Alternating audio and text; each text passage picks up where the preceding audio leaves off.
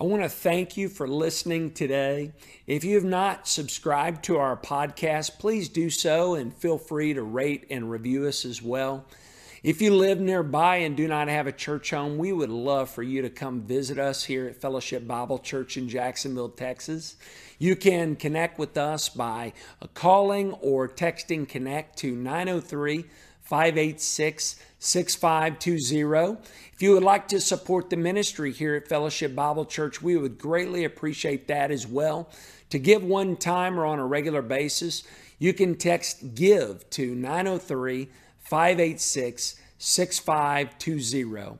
If you live a ways away, we hope you would find a good Bible believing and preaching church in your area to join and serve in and support.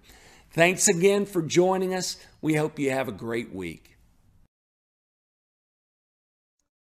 Last week, we learned that while we often turn to the Gospel of Matthew and Luke to read the Christmas story this time of year, the Christmas story actually begins at the beginning of time and really before the beginning began in eternity past.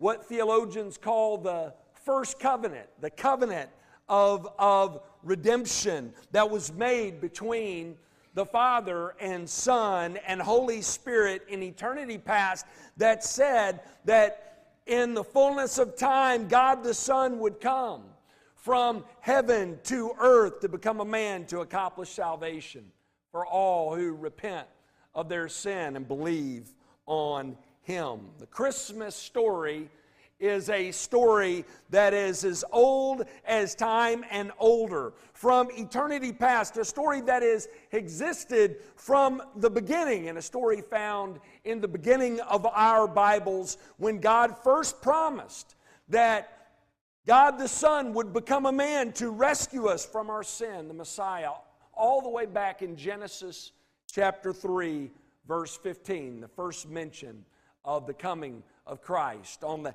heels of the fall, we have the hope of Jesus Christ. Last week, we, we looked at this promise. Today, we turn our attention to the New Testament to focus in on how God kept his promise. We are going to discuss the fulfillment of this promise this morning, but again, we're not going to go where you may think. Most of you would expect, okay, now we're in the New Testament, you expect me to say, turn to the Gospel of Matthew or turn to the first of Luke. Well, we're going to be in a gospel book this morning, but not Matthew or Luke. If you have your Bibles, turn to John. John chapter 1. Continuing our Christmas series. We're calling Christmas from Genesis to Revelation. This morning we're going to be looking at the Christmas story in John.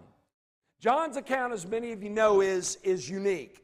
In his story, there is no mention of Bethlehem, no mention of Mary and Joseph, shepherds, wise men, angels. There's no mention of a, of a baby in a manger. John 1 is not the Christmas story historically, it's the Christmas story theologically, okay? Now, before you tune out and say, well, we like the history story, we like the account of in, in Bethlehem with, with the, uh, the shepherds and the angel and the baby in, in, in Bethlehem, we like that, and later the, the Magi. Before you tune out, hear me out. You need to understand this perspective of, of Christmas. You need John's explanation of the person and work of, of Jesus Christ. If not, you're going to miss the true meaning of Christmas. You need to understand Jesus from John chapter 1.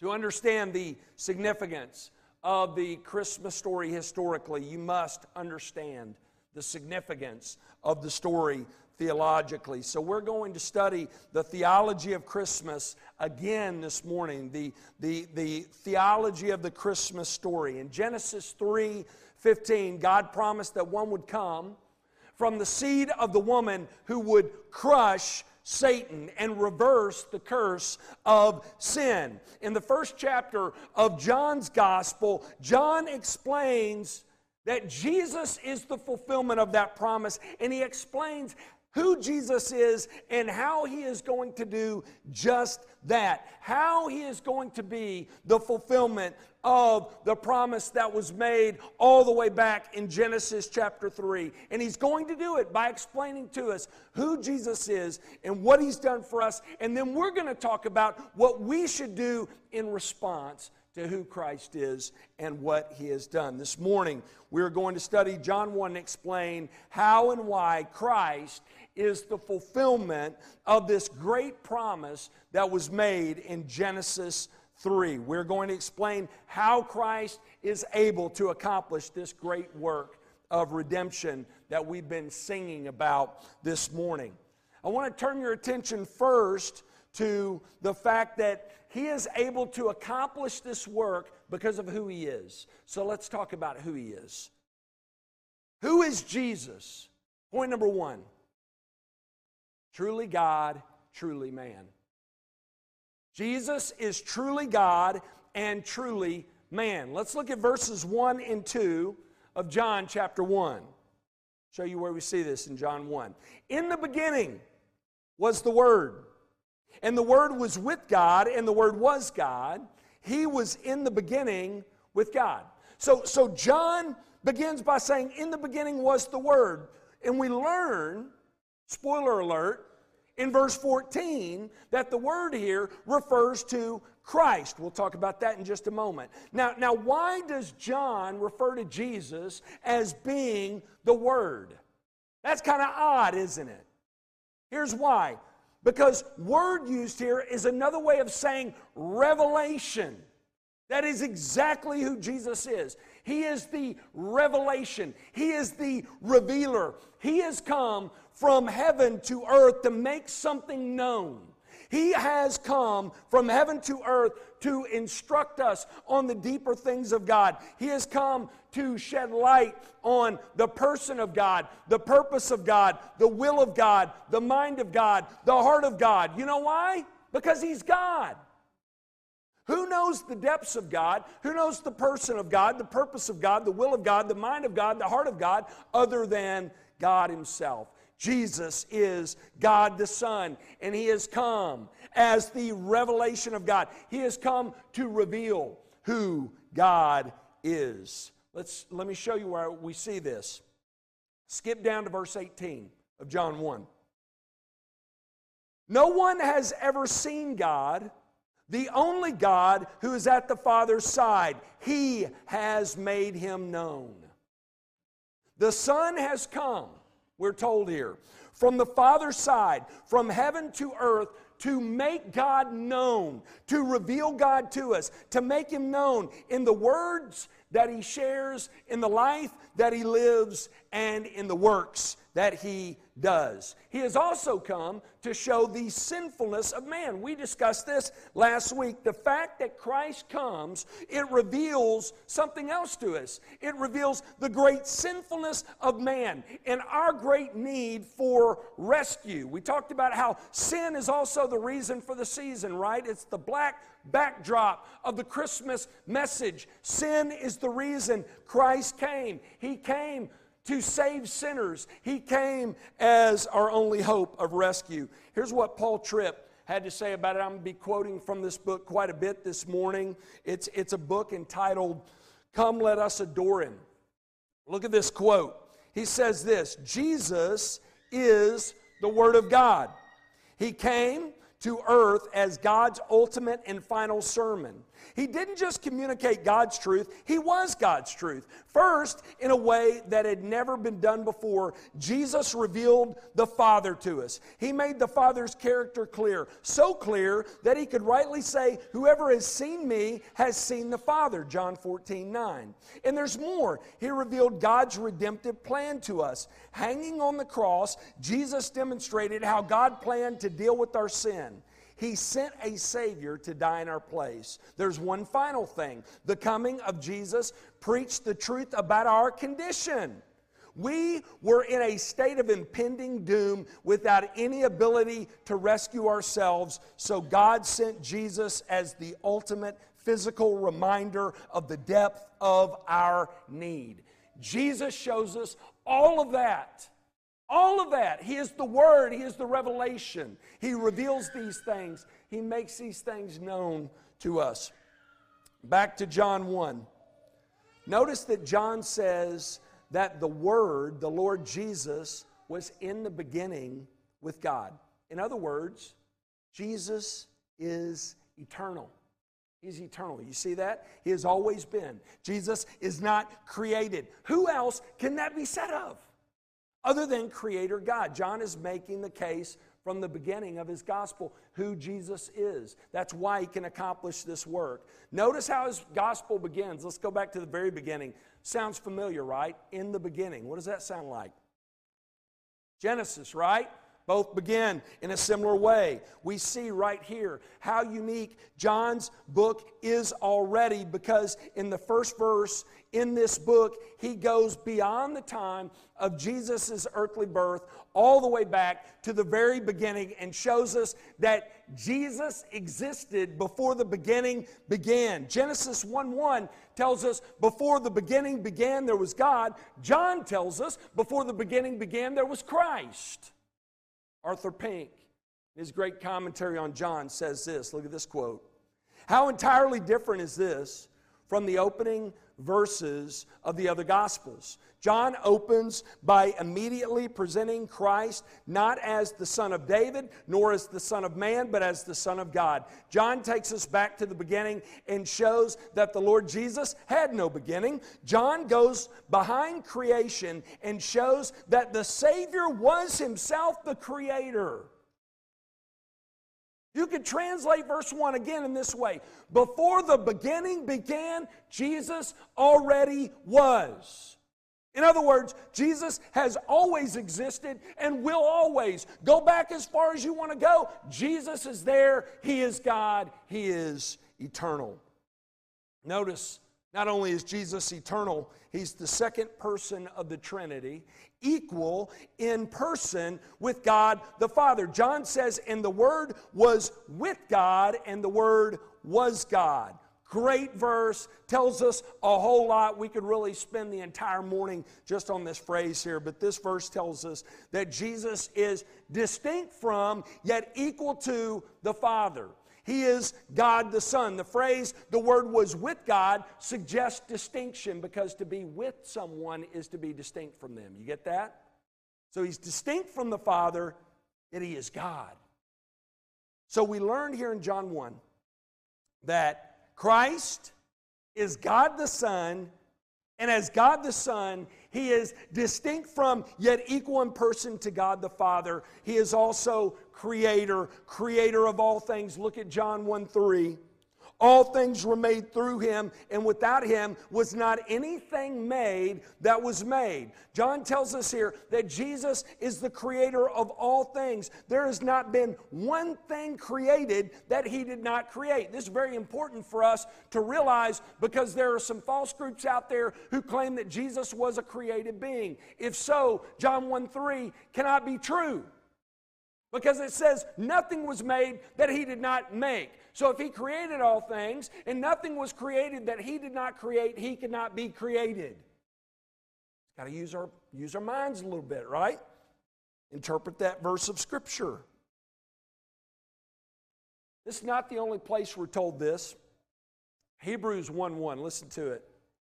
Long ago, and many times and in many ways, God spoke to our fathers by the prophets. But in these last days, He has spoken to us by His Son, whom He appointed the heir of all things, through whom also He created the world. Colossians 1 15 and 16. We're going to be in Colossians in 2023, and starting in February. I'm excited about studying through that book.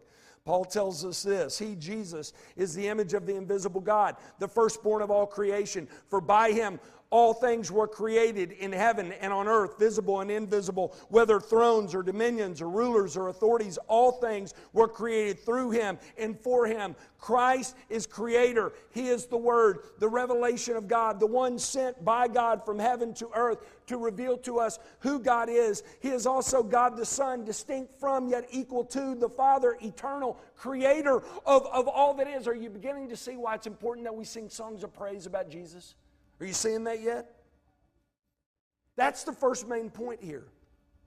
First main point to be made from John's Christmas story when explaining how Jesus is able to fulfill this promise that God made in the beginning in Genesis 3 to redeem fallen man and restore this broken and fallen world in which we live. We see John begins by explaining who Jesus is. We learn here he is able to accomplish this work. Christ is able to fulfill this work because he's God. He's God. God the Son. Something you learn pretty quickly as you read God's Word is that man is messed up. Even the best of us are broken, helpless, and hopeless on our own, in complete need of God to rescue us from God and for God. We're in need of God to rescue us. We're in need of God to restore us to a proper place in the kingdom. Mankind was absolutely devastated by the fall. While we're not as bad as we could possibly be, we are radically corrupt and rightfully deserving of judgment. We are dead in sin, as Paul says in Ephesians 2, separated from God, as Isaiah says in Isaiah 52, set against Him and our, our, our wickedness with an inability on our own, in our own strength, to change anything about our condition. We learn that as we study God's Word. God tells us again and again. He also gives us example after example in His Word. We see in God's Word, we've been looking at it in the book of Judges, the best of Saviors are broken. And there were, there were some bad Saviors in there, but still, all of them broken, unable to ultimately save. Noah is broken.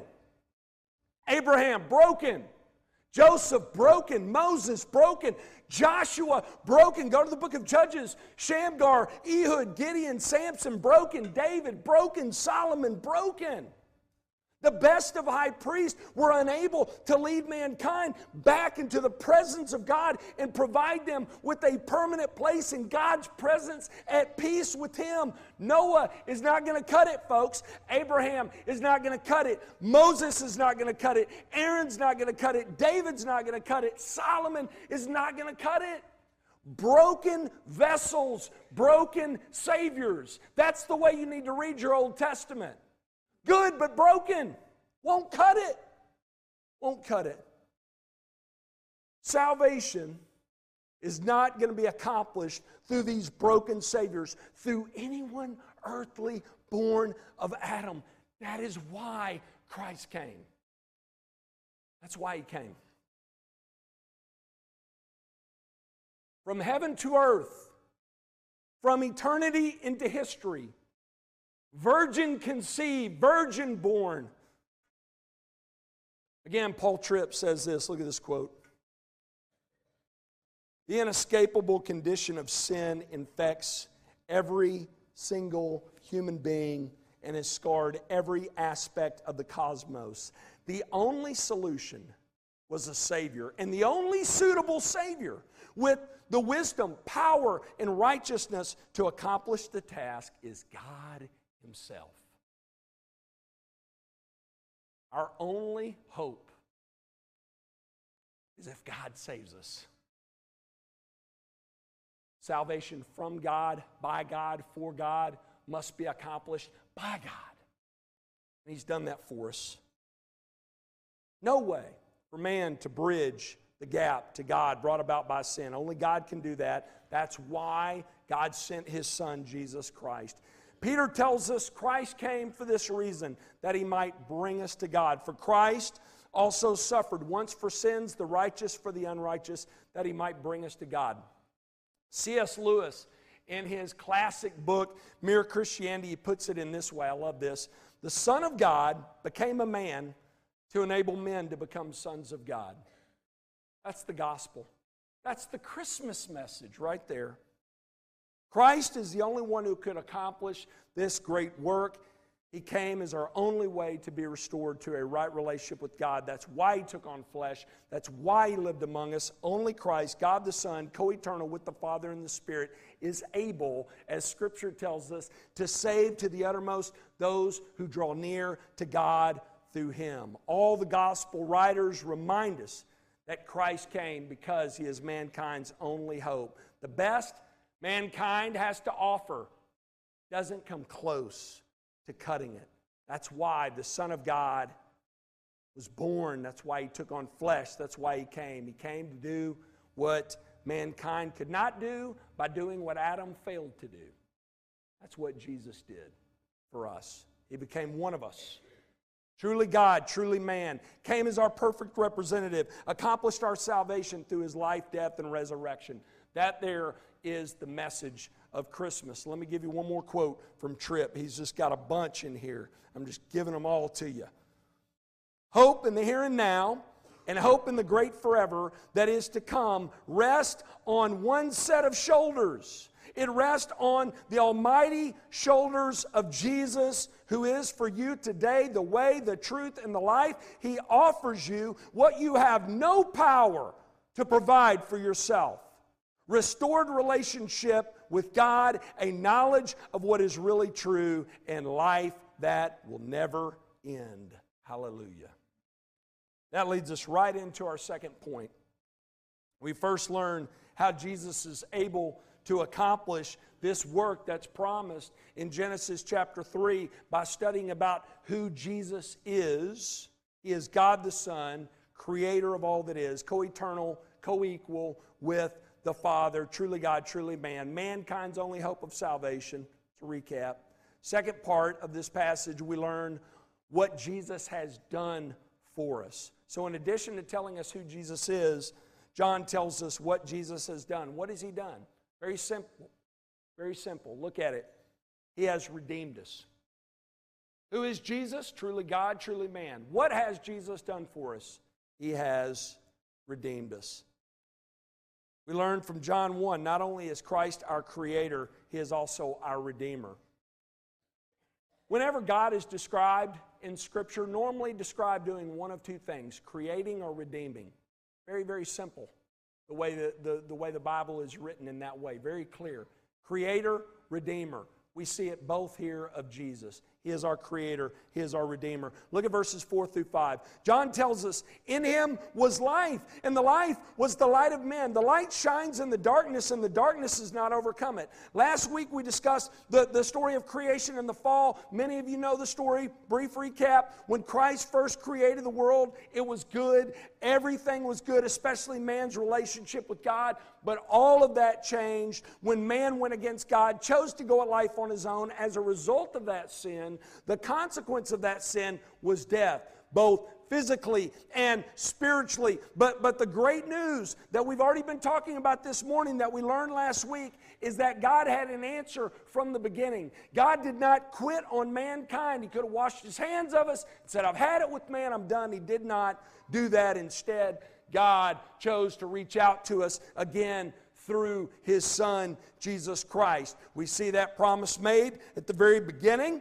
He tells Satan, I will put enmity between you and the woman, between your offspring and her offspring. He shall bruise your head, and you shall bruise his heel. From the beginning, God promises one who will come from the woman from Eve, Christ is virgin born. From Eve, he will come and he will crush you, is what, what God tells his enemy, Satan. On the heels of the fall, we have the hope of Christ. And here in John 1, we see this promise fulfilled in John's gospel at the right time, at the opportune time. God sent his son to become one of us in order to redeem us. Notice how John describes Jesus. He says, In him, in Christ, was life, both physically and spiritually. He goes on to say in verse 5 the light shines in the darkness, and the darkness has not overcome it. Once again, while the world had been darkened and dominated by sin, God sent his son Jesus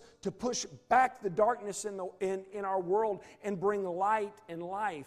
God is really commentating on that when in the darkness of night over the shepherds, he lights up that dark sky with angelic light to announce that heavenly birth announcement of the Lord Jesus Christ. God is telling something there by piercing the darkness with heavenly light that Christ is coming to bring light and life into our dark and dead world. How does he do that? How does that happen? How does God provide light and life to a dark and dead world? First, he does it by sending out a witness of the light. Look at verses 6 through 8. There was a man sent from God whose name was John. He came as a witness to bear witness about the light, that all might believe through him. He was not the light, but came to bear witness about the light. There had been 400 years of silence from the period of the prophets in the Old Testament to the time of John the Baptist's ministry. And by the way, this is John the Baptist we're talking about. John is writing about John, okay? It's not the author. I know it can get kind of confusing. John the author is different from John the Baptist. John the disciple different from John the Baptist, okay? The author, John, the disciple of Jesus, he is writing about the ministry of, of John, John the Baptist, okay? In his perfect timing, God sends his servant, John the Baptist, into the world for the purpose of preparing the world for the light of the world. John came to show the world once again that God had not washed his hands of his people, quite the opposite. He was sent to show that God was coming into the world to bring salvation to the world. Listen, it's really fitting that after we focused on Genesis 3 last week, that we focus in on the ministry of John the Baptist this morning because the message of Genesis 3 and John the Baptist's message are very, very similar. In Genesis 3, God addresses man's sinfulness and the consequences of sin and also gives the hope of Christ. John does the same thing. He came preaching on man's sinfulness and on his great need for repentance. He came also to promise his hearers forgiveness and salvation and eternal life in Jesus Christ. We learn of John's message in verses 15 through 17. Skip down, look at it. John bore witness about him, about Christ, and cried out, This was he of whom I said, He who comes after me ranks before me because he was before me. For from his fullness we have all received grace upon grace. For the law was given through Moses, grace and truth came through Jesus Christ. Some important truths are, are communicated here by John about Jesus. In this passage, we learn that, that John bore witness about Christ's eternal existence as God, his supremacy, his great work of salvation. Remember, John was born six months prior to Jesus. But here, John lets the world know Jesus was before him, right? He was in the beginning with God. John's already established that, the writer, the author. Jesus is God the Son, He is eternal. John also makes the point here not only is Jesus before me, not only is He eternal, He ranks before me as well. In the other accounts, we learn many were following John, right? They were followers of John, devoted followers of John. John's pointing to Jesus. He's saying, I'm not even worthy to untie his sandals. He said, my, my ministry is to point to him. He must increase and I must decrease. He tells us here, Jesus ranks before him. He is supreme. While Jesus came after John in, in his humanity, he is, he is before him. Again, because of who he is and because he is God the Son, and because of the work he is going to accomplish, Jesus is coming to bring salvation. In John 1 16 and 17, we are told, From his fullness we have all received grace upon grace. For the law was given through Moses, grace and truth came through Jesus Christ. God has come in the fullness, in his fullness, in the person of Jesus Christ. Jesus is the image of the invisible God, the iconium, the, the icon, the representative. And, and in him was the fullness of God, we're told. Colossians 1:19, Paul tells us, for in Christ all the fullness of God was pleased to dwell. And John says here, from his fullness we have received grace upon grace. Christ has come to accomplish salvation for us and pour out his grace upon us. He came to do what the law of Moses was never meant to do. He came to reveal to us the truth of who God is, our sinfulness, our need for salvation, but He also came to provide a way for us to be forgiven and restored to God. See, the law couldn't do that. The law could tell us the problem. We're sinners. We're in desperate need of rescue. But the law couldn't rescue us. Christ came and He made that message known and also provided rescue for us through His life and death and resurrection. The law of Moses, again, was never meant to do this. We learn this throughout Scripture. We learn this in, in Hebrews. Remember, we studied Hebrews a long time ago, spent a lot of time there. But the law, it properly showed man his sinfulness and his need for rescue, but could not provide rescue for man.